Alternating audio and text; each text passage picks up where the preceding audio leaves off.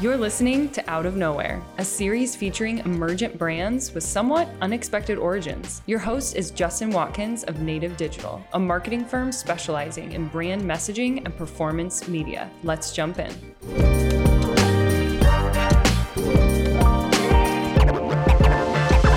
Having spent my, let's say, last 10 years before entering in the energy storage uh, market, into geothermal, I, I really uh, experienced, uh, let's say, a lack of market in geothermal. And I also experienced the need of base load dispatchable on demand renewables. So I was very much uh, in the geothermal market, which is a kind of energy which is dispatchable on demand. We were pushing with my previous company on this uh, uh, concept because that is what we need. So humanity need dispatchable on demand, let's say green electricity.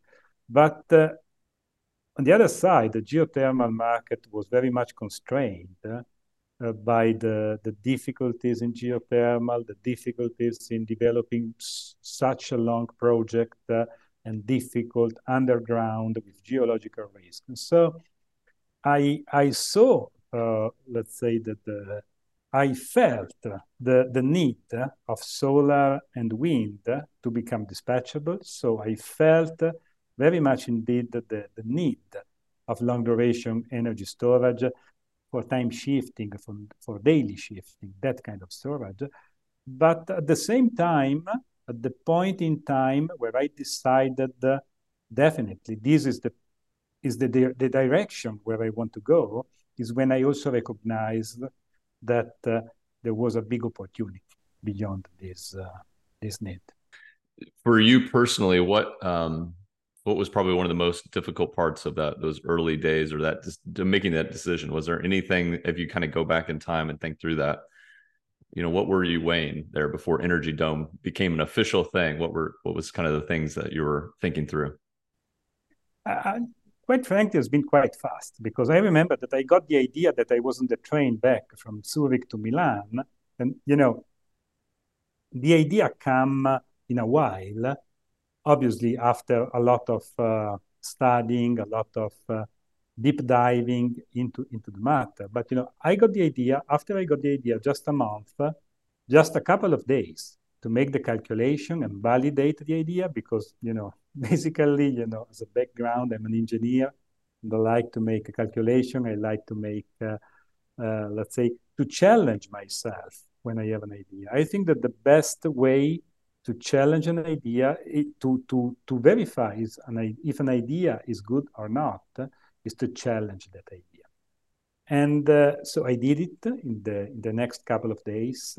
And after that, uh, I just went uh, uh, straight to write the patent and to file the patent. So the next month, I just uh, worked very hard to to prepare the, the, the, patent application and to file that. So and uh, in the in the next month, I I went through some more detailed activities in terms of uh, deep dive into the technical side and commercial side. Meanwhile, I was exiting my previous company, and then I, as usual, you know, I had the challenge to put together the founding team in order to prepare, let's say, the launch of the operation of the company, which happened, the, let's say, a few months uh, later you make it sound so easy and i suspect it wasn't that easy uh, it's it's just in your playback that maybe it seems like that were, were there conversations that you had early on where the people would say you're crazy like this is going to require too much capital or this isn't possible or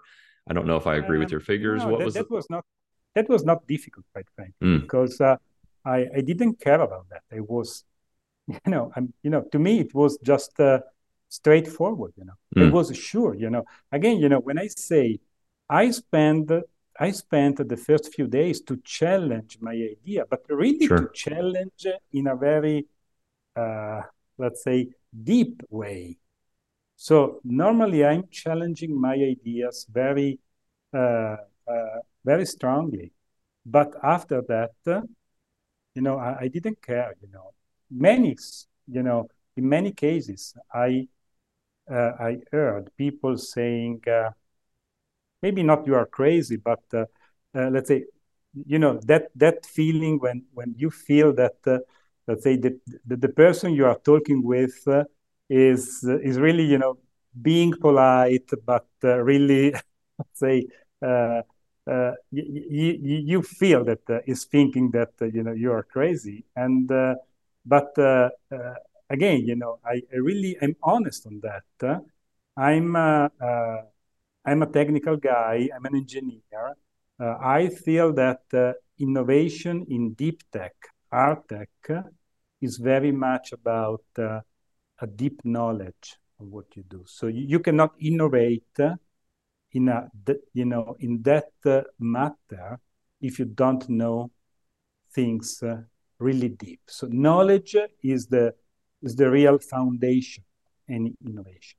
So I keep studying, I keep, let's say, learning. Yeah? That is my is my passion. You know, I like to learn, I like to study, but uh, after I got the idea and I challenged the idea, you know, I had not one single doubt about the feasibility and the competitiveness of the idea.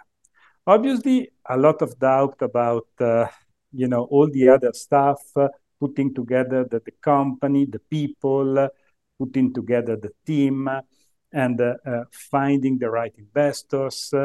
I'm not that i feel let's say that i'm much stronger on the technical side than on the on the other stuff. But uh, uh, no doubt about the, the, let's say the concept and the technology.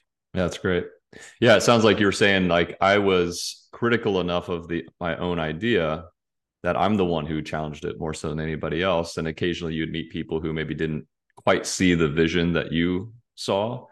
But obviously you have met people who share that vision. They've joined along with you, uh, either on the team or partnering with you.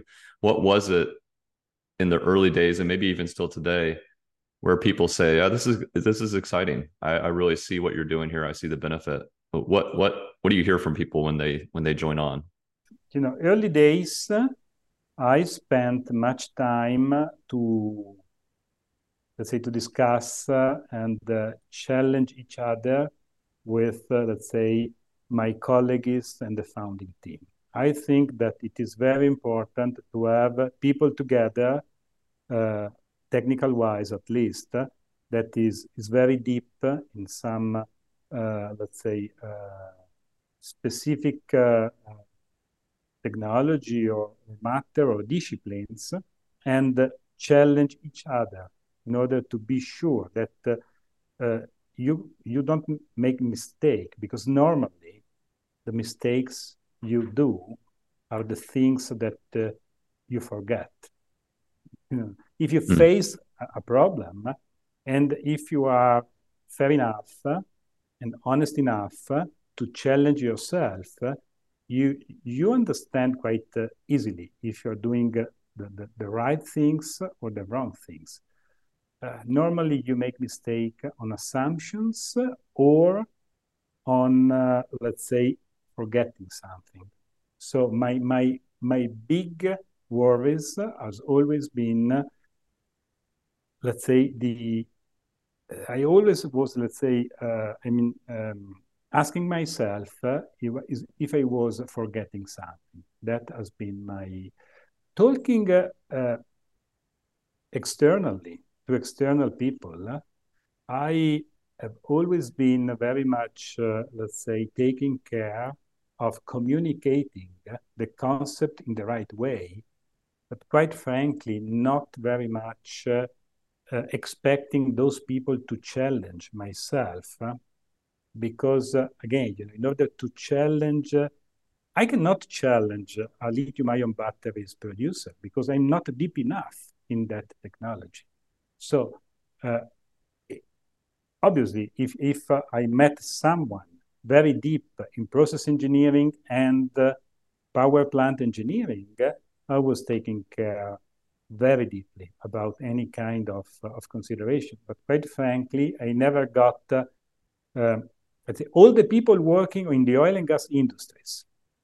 And uh, in the power plant industries, the only one challenge that have been able to move uh, has been regarding the domes, which is the only component uh, which they have not experienced into that. But I also had experience in the biogas industry because I founded Sebigas back in 2007, 2008. And uh, talking to people having experience in biogas industry, for them, the double membrane gas holder used for Dome was just an obvious, an obvious, uh, let's say, solution. So uh, again, you know, no, really, you know, it, it has been uh, a straightforward uh, itinerary, you know, from that perspective. Yeah. When you talk with somebody who's outside the industry and they want to understand the impact that you're trying to make and why this is important for humanity. I mean, energy is an important topic right now, and, and there's a lot of progress we can make. And there's obviously innovation that your team is bringing. How do you explain it in terms where the average person says, "Oh, wow, I understand. I get that. I see why that's so important." Yeah, I think that it's getting easier and easier because uh, uh, also the normal people uh, is more and more understanding uh, uh, about uh, the, the energy. They understand that they have to charge their, let's say, electrical car.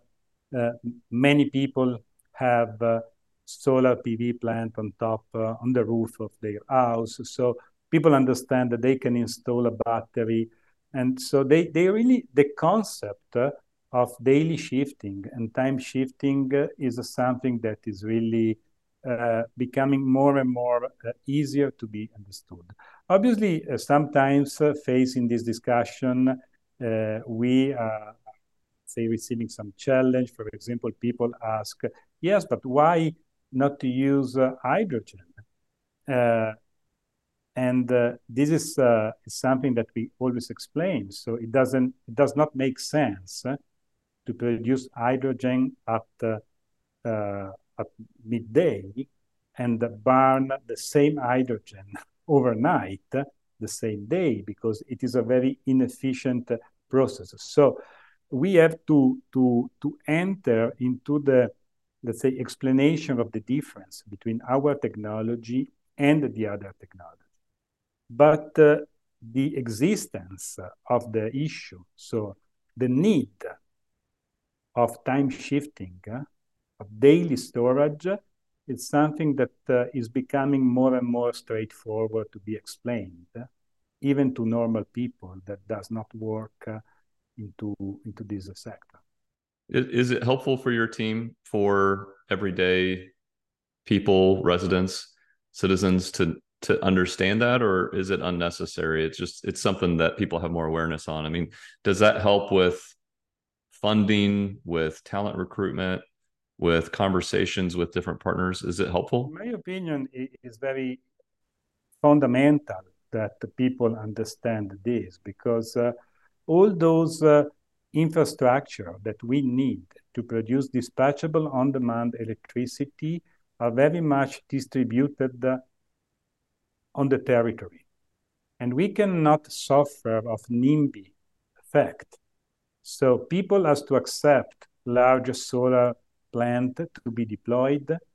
People accept wind turbine. And that was not the case 10 years ago. But when I go back home and I uh, speak uh, with my child, they accept much more than older people accept. So it is important to, which is the reason to install those kind of uh, asset, which is, which matter. So for the new generation, it matter to be, uh, let's say, to make something to save the planet. So that is very important. And if this result in the fact that we have to change some uh, uh, background by having more wind turbine, so it is very important to, to understand that in order to, to have access to solar and wind, to dispatchable solar and wind, maybe we will need to see some dome around. And that is important. And then people accept. The import, we, we have not to try to, to put the dome in an area where people do not see the dome. So they just need to accept, like in the wind turbine, this was not acceptable 20 years ago. It was acceptable just in few places 10 years ago. It's going to be more and more acceptable today because it's something that is necessary and is good for the transition.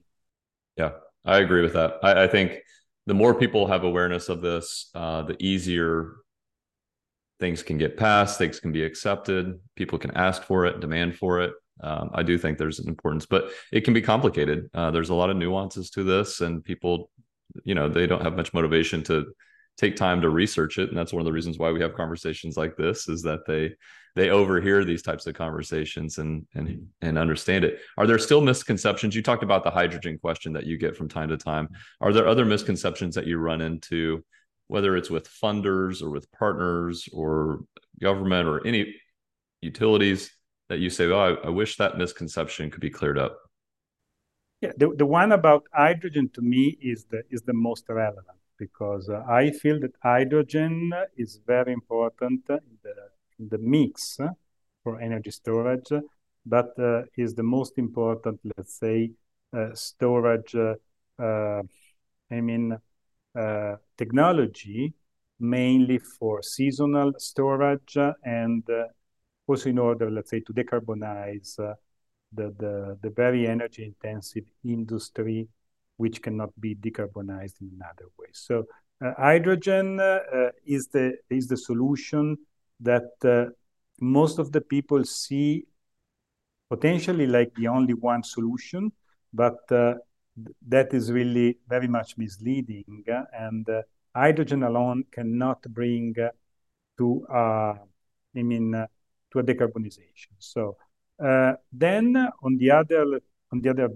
technologies like batteries, uh, there is someone which asks why we really need something different from lithium ion batteries, but that is a very, let's say, um, mm, you know, the answer is very easy because lithium ion batteries cost too much and are not effective. So the transition is maybe uh, uh, is not possible also because there is not enough lithium available for all the industry which compete in, uh, in automotive, uh, other industries need a lot of lithium. So lithium ion batteries cannot be available for everyone and um, also cause a lot of uh, geopolitical uh, issue. So this is uh, this uh, is another is another point.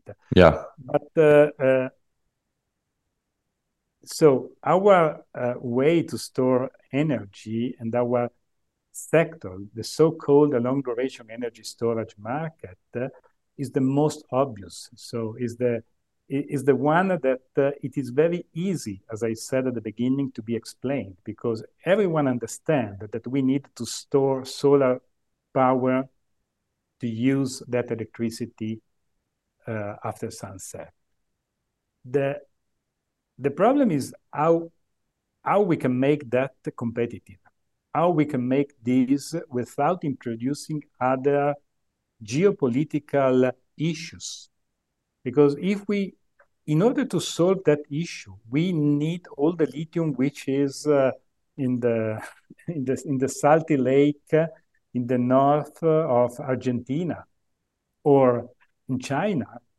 We, you know, are facing very hard time in order to to to survive with an economy which depend from states uh, which is not easy to, to, to, to deal with. So this is, is very, very important. Uh, and uh, uh, what we try also to explain to the people is that the transition, yes, is needed, but what we need is a just transition.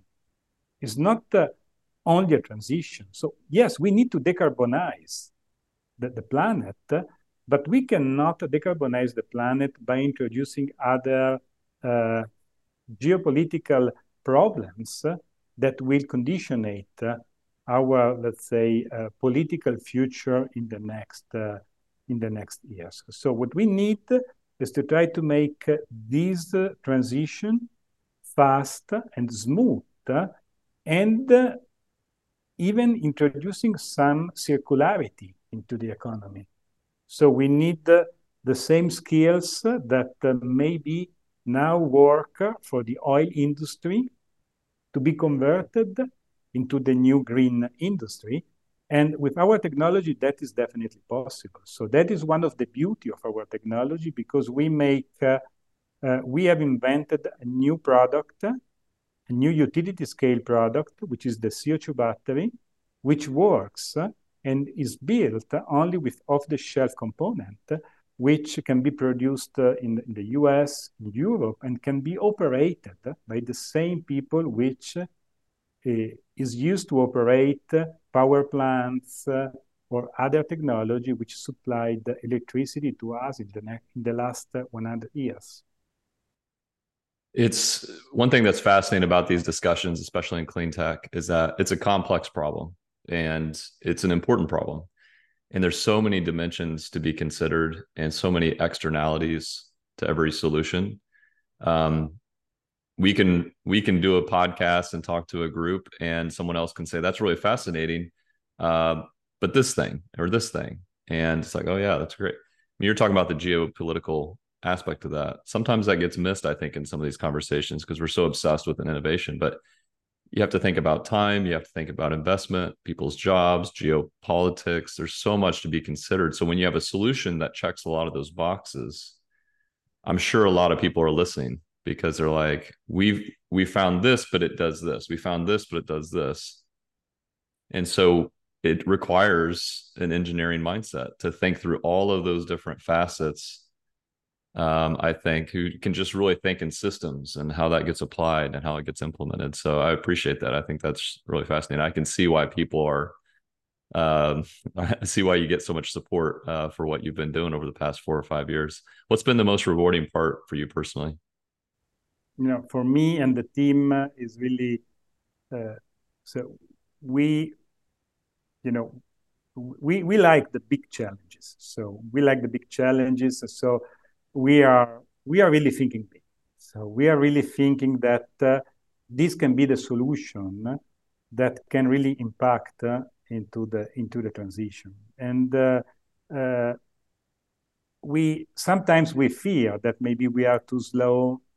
We we had a lot of fear maybe in the last uh, couple of years because from our Italian corner has not been that easy to to to start up the company and to grow. We got valuation that, in our mind, uh, were by far lower than our competition in the US. Uh, that was a bit frustrating. Uh, but at the end, uh, you know, we are also very uh, proud that we did it because here in Italy, uh, I have to, you know, the venture capital exists you know, started to exist a few years ago, and uh, venture capitalism of this size that we need to start and grow a deep tech, hard tech uh, company, we we are a bit, let's say, uh, yeah, just front runner in this in this sector. So we are very proud of this. We are very proud that we uh, now are going to be recognized as one of the uh, company that uh, you know really um, deliver what promised. That is very important for us. So we try to be very uh, not dreaming, not saying that our pipeline will be X dozens of gigawatt uh, in the next few days. We make a step by step approach but now, after three years, we can say that our technology is fully de-risked, is ready to go to market. Now we need to start the financial engineering, how to grow, how to how to grow and become global and big and very impactful in the market very fast. So if you ask me, you know, what what make me proud, I think that we have been able to try to reinvent something which was not obvious.